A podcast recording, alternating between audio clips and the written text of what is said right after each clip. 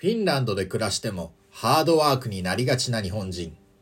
これもリアルなフィンランド、通称これフィン。ラジオトーク、Apple Podcast、Spotify でお聞きの皆さん、もうえ、フィンランドで芸人をしております、現高木です。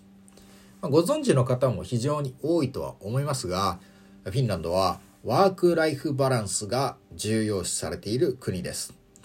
まあやっぱりね、会社とかの制度、ルール的にも、まあ、社員を残業させすぎたら罰則があったりと、まあ、そういう意味でも、まあ、仕事とプライベート分けやすい環境整っています。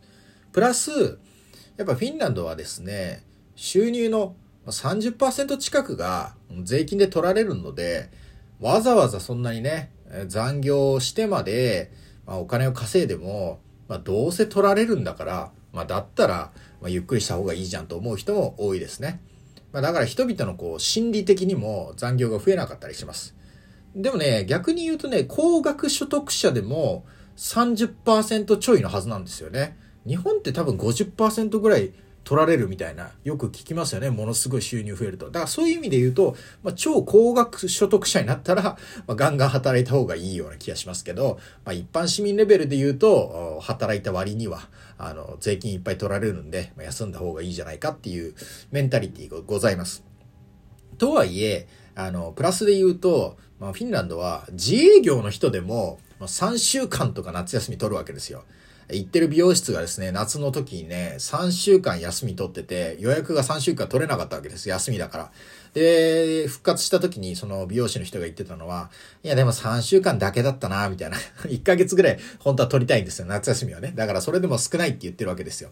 でも、その、収入はないわけですよね。仕事やってないわけだから、自営業だから。でも、休みたい。それぐらいワークライフバランスを重要視している国なんですよ。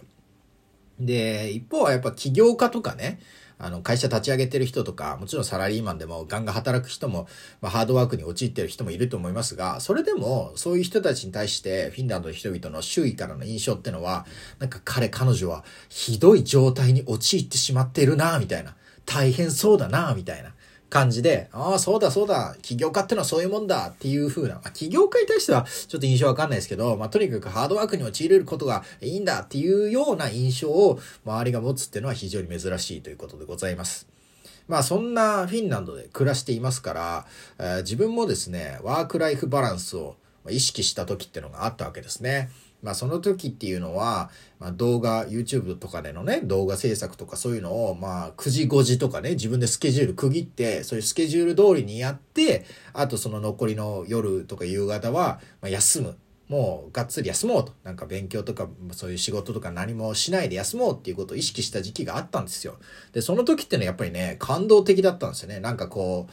まあ、特に、まあ、あの夏近いぐらいでこう日も明るいですから、まだすごい明るい時間帯で、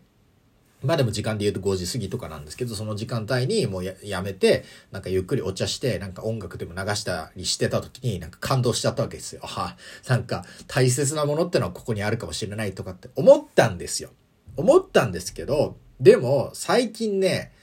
また再び、まあ、いわゆるハードワーク気味になってるんですよね。で、これにはいくつか理由があって、まあ一つ目の大きな理由としては、まあ、そもそもこうフィンランド人に向けてこう芸人として活動してるわけですけど、まあ、以前はですね、こう芸人っていうよりはどっちかっていうとただのこう日本人、外国人みたいなスタンスだったんですよね、フィンランドの人々に対して。というのもよく作ってた動画がなんかそう日本人がこうフィンランドのことについてなんか面白いと思ったりとか変だなと思ったことについて意見を言うみたいな方向性の動画が多かったんですよ。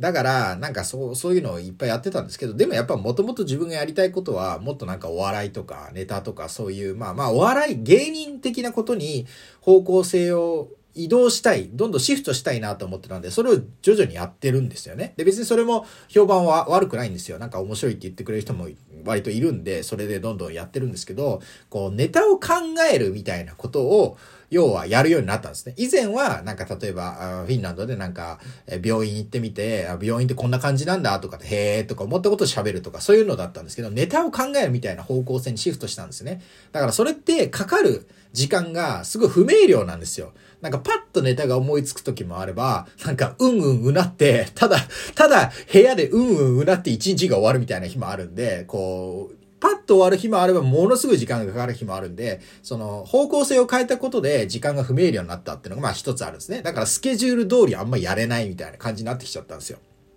で、まあそれだけだったら別にハードワークってこともないわけですよ。なんか時間はかかるけど何かをやってるわけじゃなくて、うーんとか言っていちにちが終わるだけだから別にそれってハードワークじゃないんですけど、プラスアルファですね、そういう方向性が変わったことに加えてプラスアルファ、ここ数日はなんかいちにちあのよじかんぐらいフィンランド語勉強してるんですよ。その動画を作ったりとかネタを考えて、まあうーんちょっと思いつかないなとか、まあ動画できた、編集終わったとかなんて、だいたい夕方ろくじぐらいになったらいちにちそこからよじかんぐらいフィンランド語勉強してるんだ。ろくじからじゅうじぐらいまで。で、なんでそんなに勉強し始めたかっていうと、もともともちょいちょい勉強してたんですけど、そんなにやってなかったんですよ。でも今がっつりやり始めてるんですね。で、それはなんでかっていうと、やっぱりね、こう自分が目標としてるフィンランド語力と今の実力が、まあ、ものすごい差があるんですね。乖離あるんですよ。乖離を感じるんですよ。だからそれを埋めたいんですね。で、自分の目標っていうのは、それこそ芸人として、なんかこう喋ることで、まあ受けたいみたいなのがあるんで、それを実現できるであろう領域まで早く行きたいんですよ。だから、そのために今勉強してるって感じなんですね。でも、ワークライフバランスを意識した方が、あの、絶対長続きするんですよ。いちねんとかにねんとか、そういうサイクルで続けられるのは絶対休みを意識した方が続けられるんですよ。で、データ的にも、なんかそういう研究的にも、あの、そう、長時間やるよりも、その、ちゃんとゆっくり休むときは休んでってやった方が、絶対効率がいいってことはもう分かってる話なんですよ。だけど、